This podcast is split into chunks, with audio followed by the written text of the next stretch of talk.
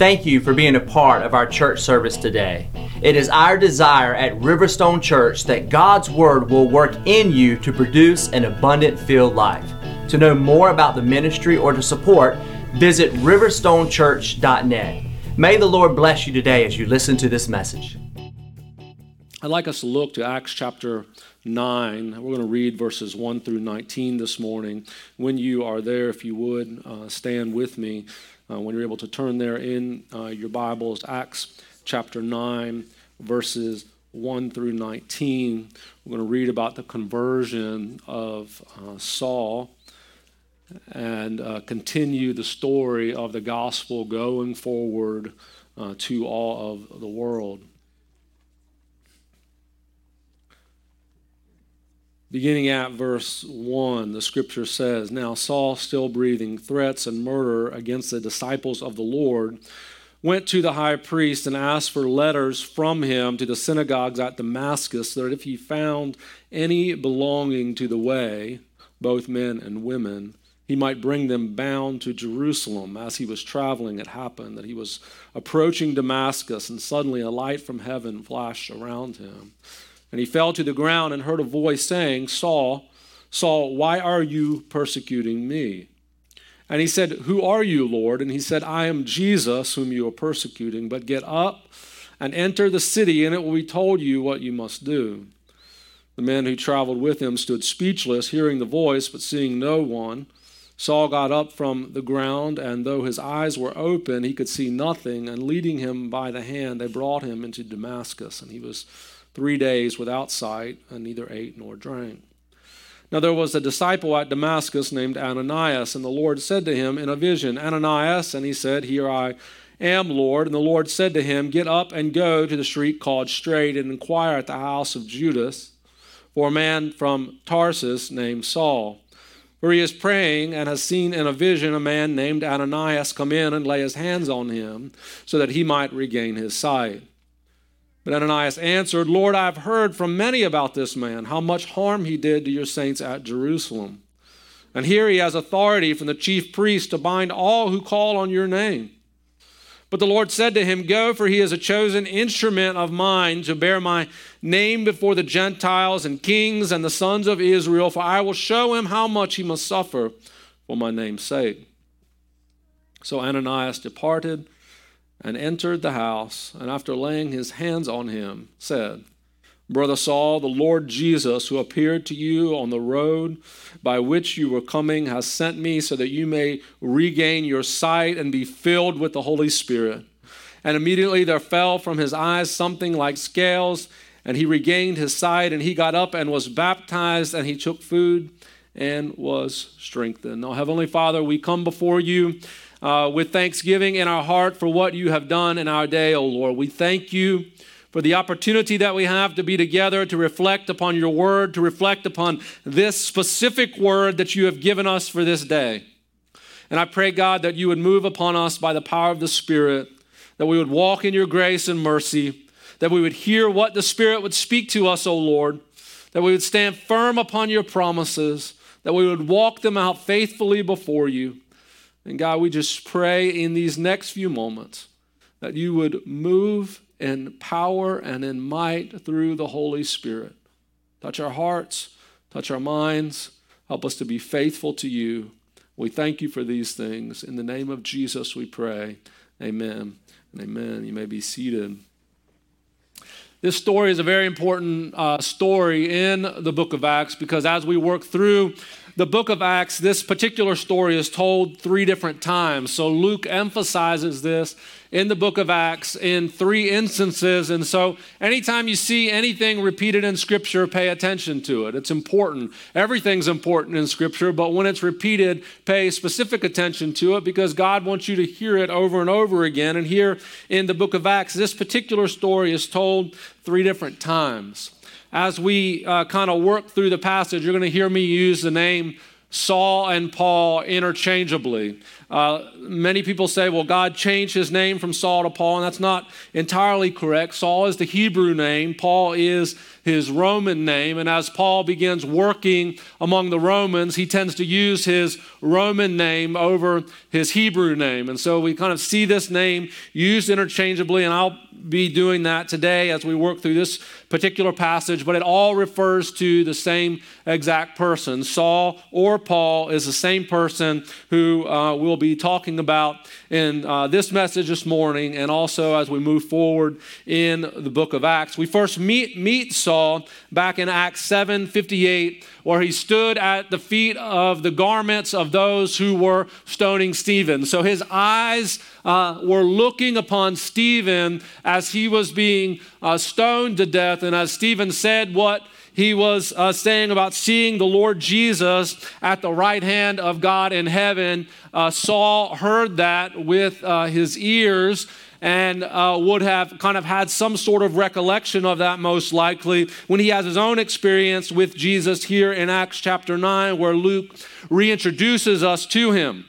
Uh, from that point until this point, Saul or Paul had been actively persecuting uh, the church. So, as Jesus was doing these miracles and signs and wonders among his people through the power of the Holy Spirit, the, the Apostle Paul, soon to be the Apostle Paul, Saul was persecuting the church. He was actively working against what was happening. He was in Jerusalem, and now he was actually moving outside of Jerusalem because the church and the power of the gospel had moved outside of Jerusalem, and he was heading to Damascus on the Damascus Road in order to persecute the church. So he wasn't satisfied with the destruction and death and murder and all of those things that was going on in Jerusalem. He was moving outside of Jerusalem to move against God's people.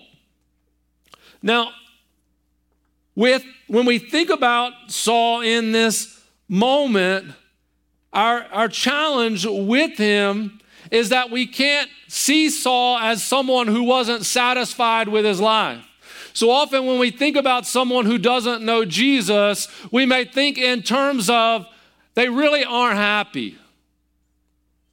They really can't be truly happy. Well, Saul was entirely satisfied with what was going on, so much so that he was pushing after the church, persecuting the church, going from place to place, house to house, thinking I'm doing God's work. He was quite content with his life spiritually, but he needed God's sovereign grace to arrest him. And so Jesus meets him on the Damascus Road and says, Saul, Saul, why are you persecuting me? And he goes on to say, I am Jesus whom you are persecuting. The others around Saul saw the light but didn't see anyone, heard the sound but did not understand the voice. And there are times in our life that we must think about that Jesus does things in our midst that other people kind of are on the periphery of, but never quite understand. Other people perceive that something is happening or something is changing, but they never quite understand. And it's almost going to be impossible for you to explain. They see something different, but they didn't see Jesus meet you. They hear something different, but they didn't hear Jesus speak to you. But what you must do is be obedient. Jesus tells Saul, he says, I want you to go on in to Damascus. And in Damascus, the Lord is working in the life of a man named Ananias, who is already a believer, already a person of the way. He had already heard about Saul and Saul's persecution and pressing against the church. And God speaks to Ananias in a vision and he says, I want you, Ananias, to go to this street called Straight. I want you to go to the Straight Street and I want you to lay hands on this guy named Saul and I want you to pray for him that he would receive his sight. Now, Ananias, he knows about Saul and he's hesitant because he doesn't want to be caught up in the persecution. He doesn't want to be the one persecutor. He doesn't want to be the one dragged away to Jerusalem. He's probably heard about Stephen. He doesn't want to be the one who is uh, stoned for his faith, but God says go. And so, what does Ananias have to do? When you're a believer, what choice do you have when God says go? say no. How does that work?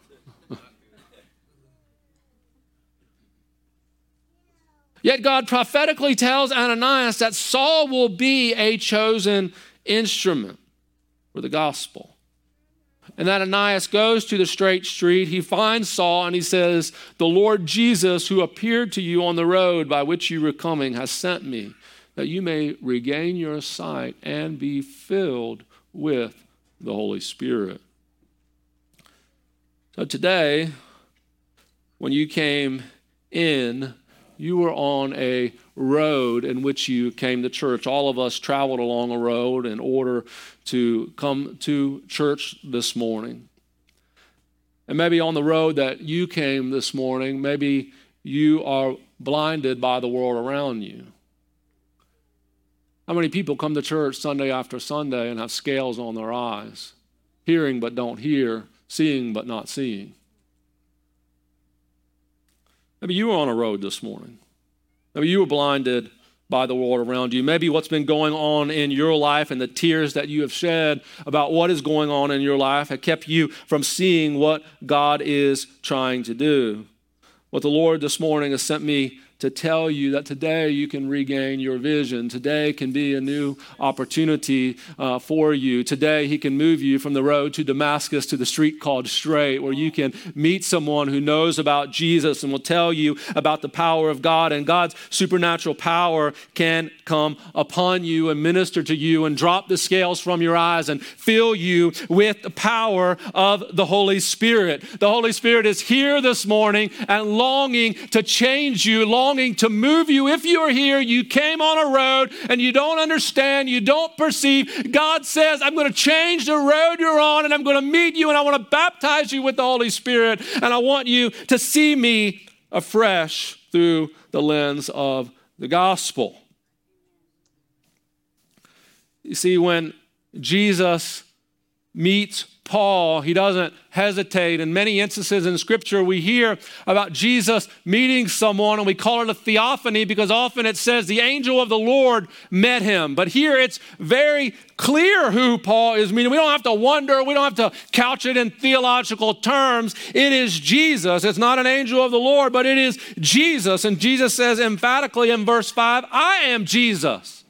So there's no mistake. And Jesus says, Why are you persecuting me?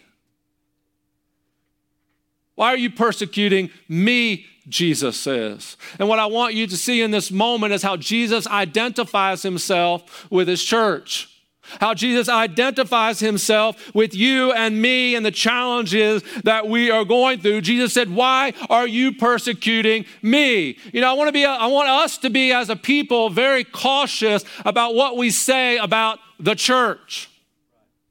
So often in Christian circles, you, you hear people talking about the church.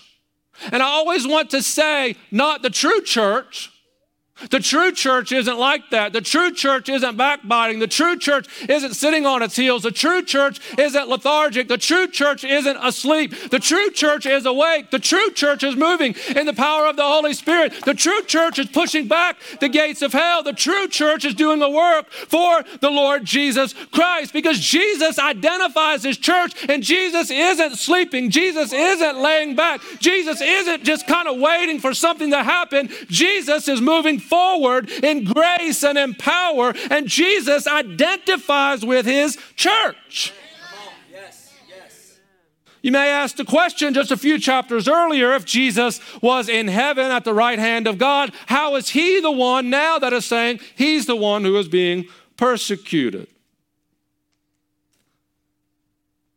Because Jesus and his church are synonymous. This is why Paul later on, Saul Paul later on, as God uses him as one of the uh, greatest vessels to kind of put the flesh on our theological understanding of what God is doing in our day. He uses Paul to talk about this body of Christ and what a beautiful image it is that Christ as the head and you and I as all the parts joined and fit together. This is why we've talked about so often in this church the necessity for all of us to be fulfilling the roles that God has given us. From the youngest to the oldest, God has called you for a purpose in his church. It is not simply the one who stands behind the pulpit to make all the decisions and to make everything work. God has called you and me together to serve as part of his body with Christ as the head.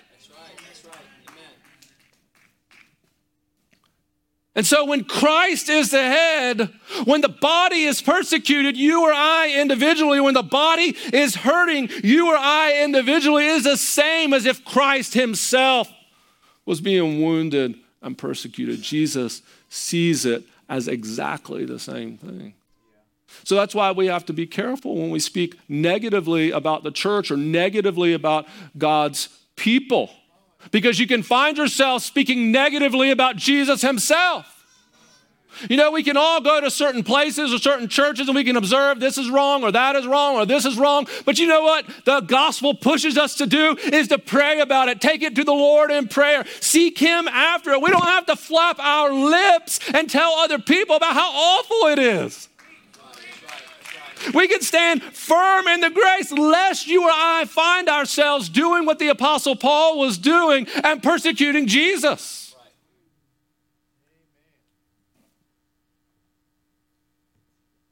Why are you persecuting me?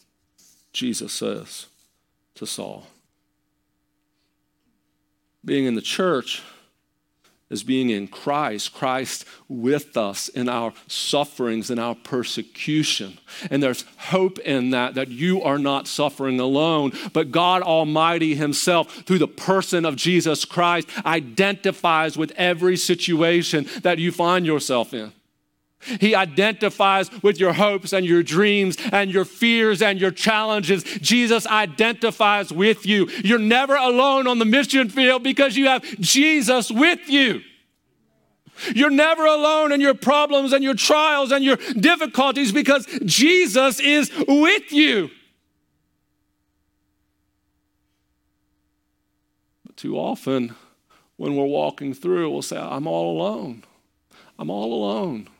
But Jesus said, I'm not going to leave you comfortless. I'm not going to leave you alone, but I'm going to give you the Holy Spirit. The Holy Spirit is going to be with you. He's going to be your comforter. He's going to walk through you with walk through with you with every trial and challenge of life. Very clear here in this passage that the Lord Jesus Christ identifies very closely with his church. This is one of the reasons that we can find ourselves, as the scripture says, rejoicing in our sufferings. How, does that even make sense to someone who's not in the church? To rejoice in your sufferings, to rejoice in the challenges of life. Because in our sufferings, we find ourselves identifying with our Lord. In our own persecutions, we find ourselves identifying with our Lord. So when you find yourself at the bottom of life, at the bottom of the barrel, in the difficult place of life, and you're not sure which way to go, you're not sure what's happening, you're not sure how you're going to even get out, find yourself in that moment identifying with Jesus. What must it have been for him to be alone on his way to the cross? What must it have been like on the night when he had taken 12 men and he had he had mentored them and he had been with them for three years. They loved him. They exalted him. They felt like he was the Messiah. But in the moment when it counted, every single one of them deserted him. What must it have felt like on that night when his eyes scanned over and he saw Peter, who had just denied him three times, when earlier he said, I'll never deny you.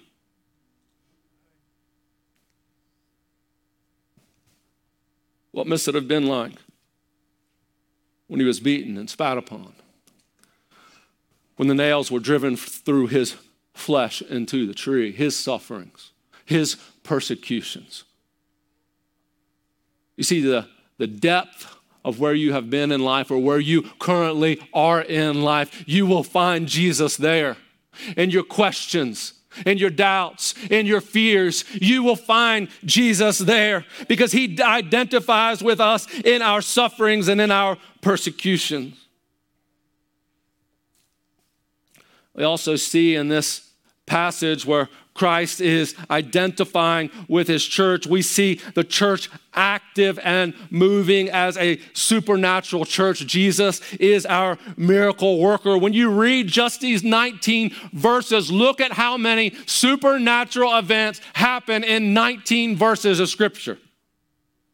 Light from heaven flashes around Saul. He hears a voice. There's supernatural blindness. He meets the risen Jesus. Ananias has a supernatural vision. There's answered prayer for healing. There's laying on of hands. There's filling of the Holy Spirit. There's scales that fall down. There's restoration of sight. Supernatural event after supernatural event after supernatural event that we find in Scripture. And then there's those who want to sit around and say, This doesn't happen anymore.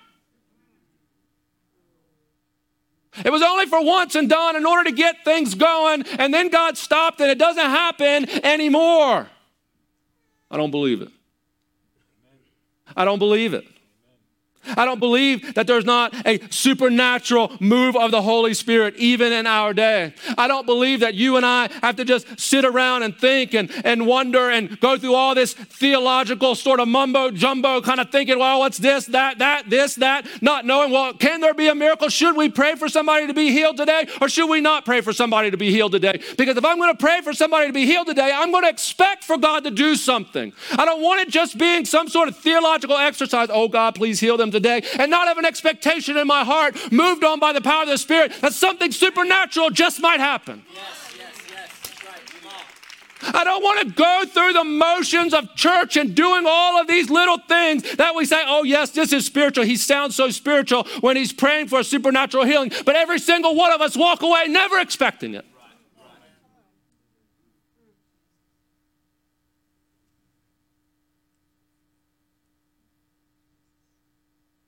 God is at work in a supernatural way in our day.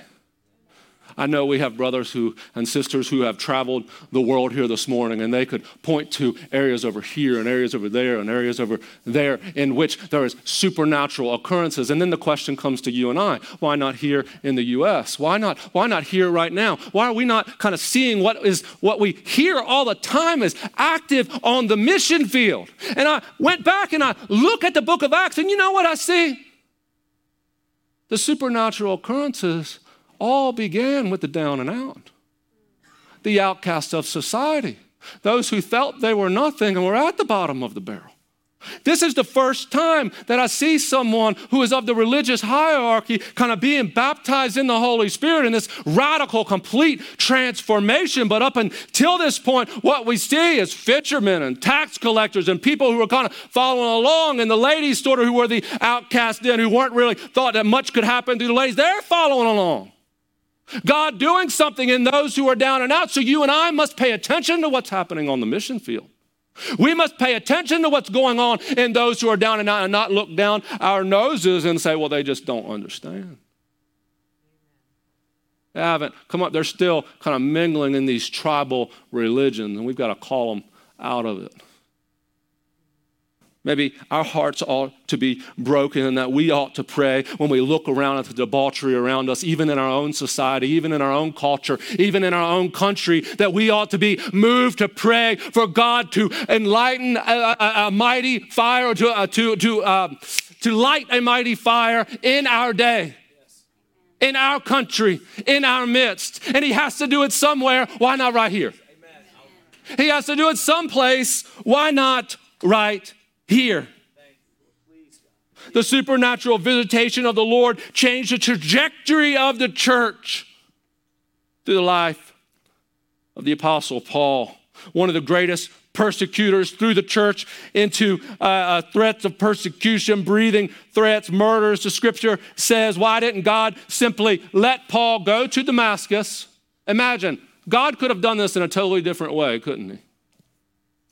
Paul, go to Damascus stay in one of the houses of one of the synagogue leaders there, and there's going to be a church who's going to come around. They're going to have a door hanger to hang on your door and bring you some Kroger food, and that's how you're going to come to the Lord Jesus Christ. We believe in that, right? That's why we're doing it. But we also believe that there must be something supernatural that takes place to pull someone from the kingdom of darkness into the kingdom of light. And if we just relegate that to some sort of little vapid prayer that doesn't really mean anything and we don't see it as God coming down and snatching someone out of hell and bringing them into the kingdom of light, we're missing what God is doing in our day.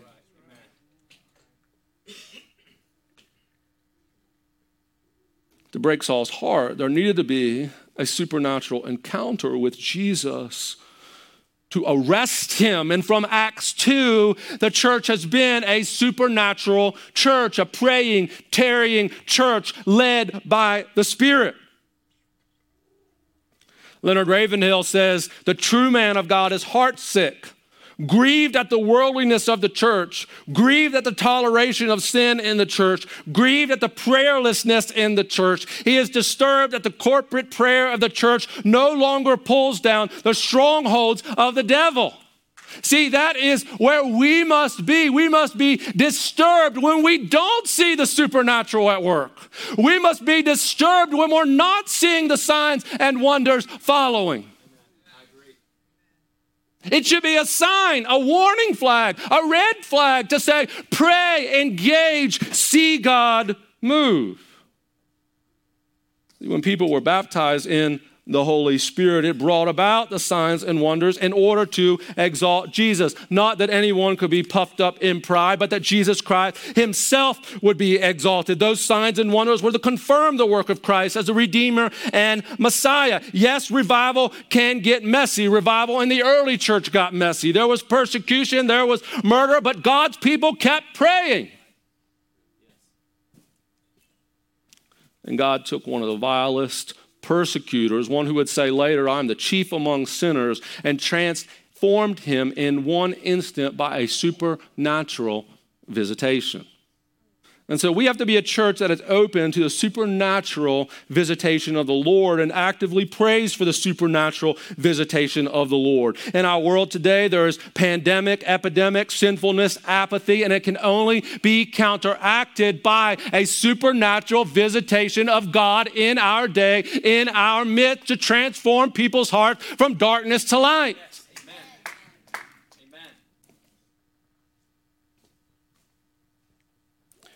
As God does that, we see God's redemptive activity at work in people. God sovereignly changed the direction of Saul's life, meeting him in a supernatural way, taking him from the Damascus road to the straight street. It says that Paul was a chosen instrument.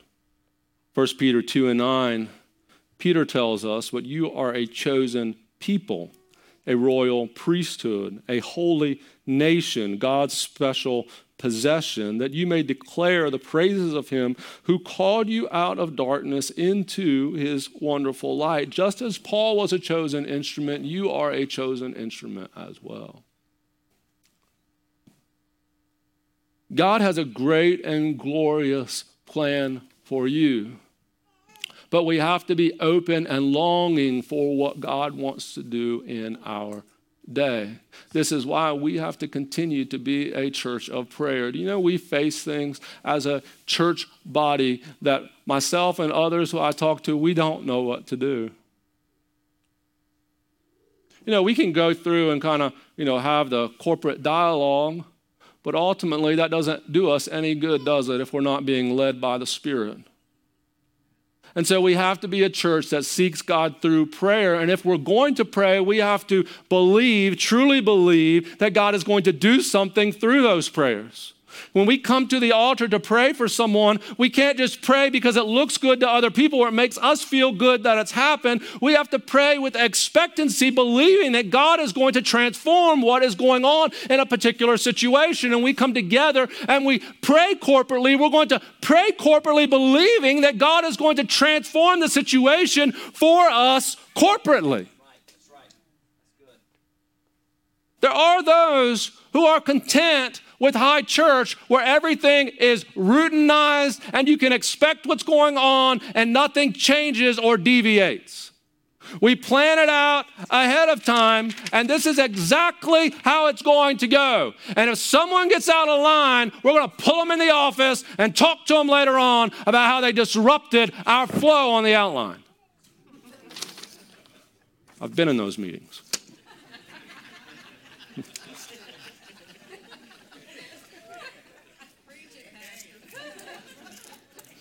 And I won't do it again.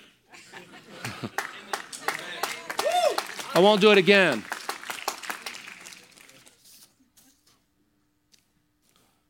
God's saving Saul was a means that you and I would hear the message of hope. There is no other person in history besides Jesus who has influenced the Christian faith as much as Saul, the Apostle Paul, in his writing and in his development of theology. There is no one who has influenced us as much here today, apart from the Lord Jesus Christ, as the Apostle Paul, as he has written so much of the New Testament for our benefit to teach us how we should live and how we should think about the Lord Jesus Christ. And if God did then, God can do it now. And I'm expectant for God to do something. I'm expectant for God to do something in our day. I'm expectant of the power of the Holy Spirit. This is why long ago we said we will be a church for broken people because there's no better place for God to do something than in people who are broken.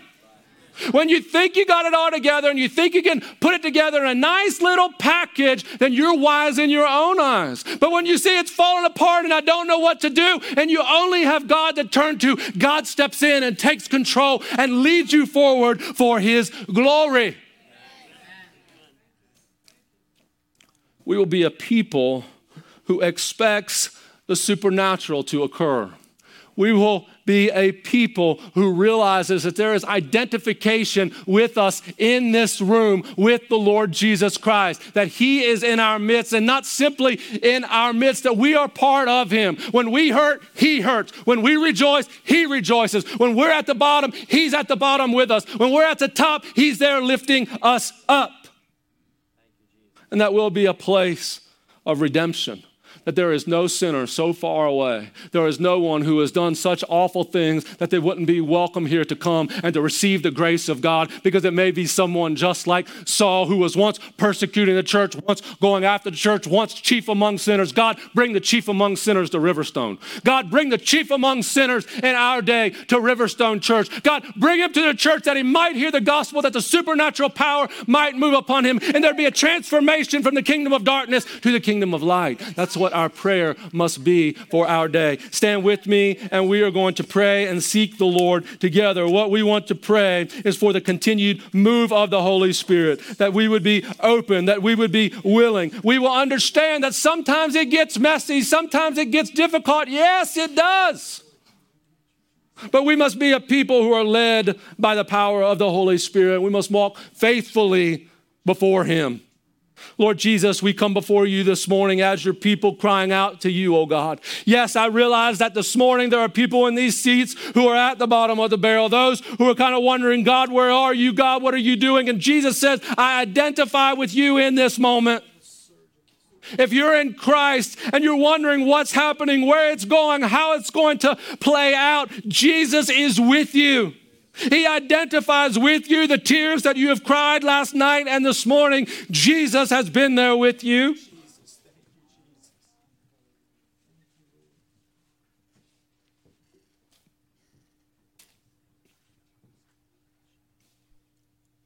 As a church, we must decide who we're going to be, where our comfort level is going to reside. In that upper room experience in Acts chapter 2? Was there some trepidation as people began to see these fiery things begin to fall like tongues? Or was there those that when it happened on one and another saying, Lord, baptize me too, baptize me too, oh God?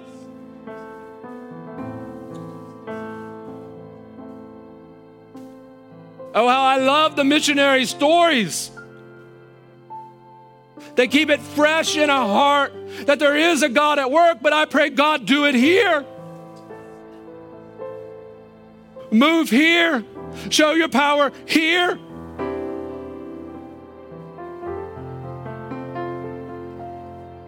Lord, every semester the world comes to our doorstep. Light a fire here, oh God.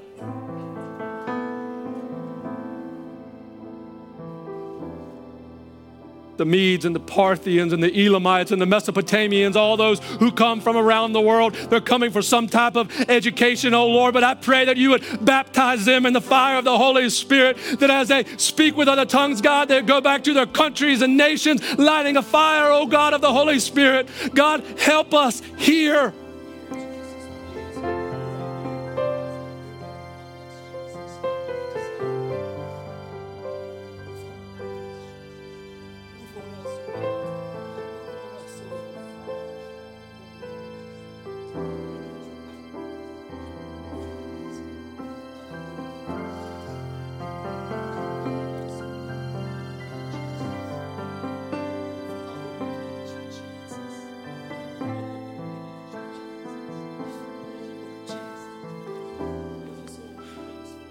one man.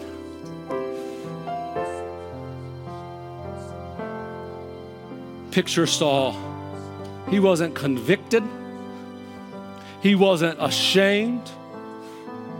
With an entourage of probably his own disciples with him, he was marching to Damascus, breathing threats, ready to murder, ready to drag other Christians out, ready to take them back to Jerusalem to be put on trial. No mercy.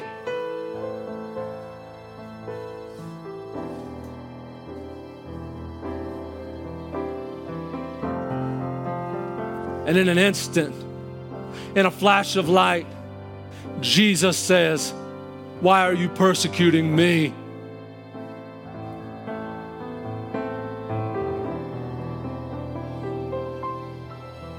Why are you persecuting me? Now go. Go to Damascus. It's going to be told what you're going to do. And another supernatural vision speaking to Ananias. Ananias, you're going to go pray for this guy who you think hates you but I've transformed him, and you're going to put your hands on him. You're not going to do it from here, Ananias. You're going to go and you're going to be in proximity to this one who was once breathing threats, this one who was once coming after you, Ananias. He would have been at your doorstep, dragging you off to Jerusalem, Ananias. But right now, you're going to go and you're going to physically put your hands on him, and you're going to pray for him, Ananias. And I'm going to baptize him in the Holy Spirit, and I'm going to heal his sight, and he's going to be my chosen instrument, Ananias.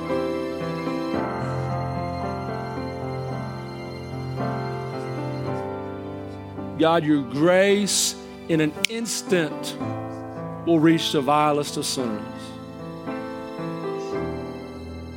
Your grace in an instant can transform the most hardened heart.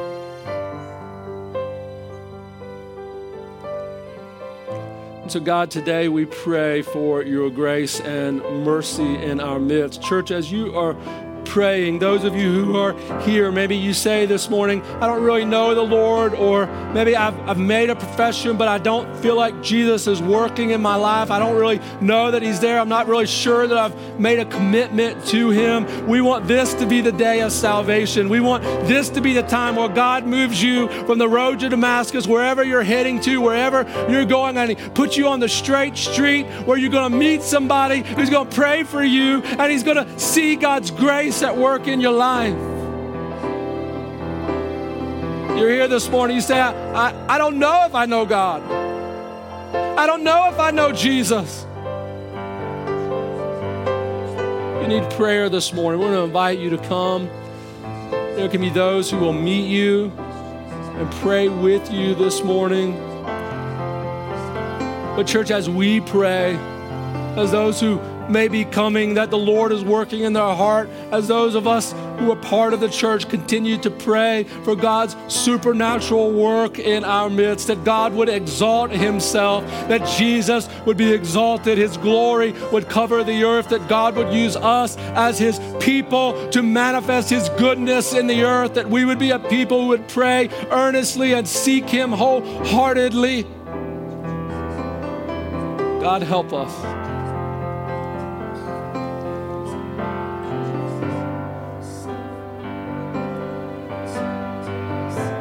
Help us, O oh Lord. See your fire fall once again. Help us, Lord, to pray, to seek you. Help us, Lord, to tarry before you as the early church, just waiting. Acts chapter 1, waiting, waiting, praying, waiting, praying, and waiting. God, help us to pray and wait until the fire falls. Help us to pray and seek you, to not become content, to not just be in our lives going about our responsibilities, God, but to seek you earnestly day and night when we're in our homes, when we're in our jobs, God, when we're doing our responsibilities, that the fire, the power of God, the move of the Holy Spirit, God, would come upon us and we would begin to pray and cry out to you for a baptism of fresh in your spirit, oh God. Help us, Lord, by your mighty hand. Thank you for being a part of Riverstone Church. I hope today's message encouraged you to take a step closer to Christ. If there is anything we can pray for or talk with you about, please visit our website at riverstonechurch.net. May the Lord bless you this week and may you walk in all of His promises and plans for your life.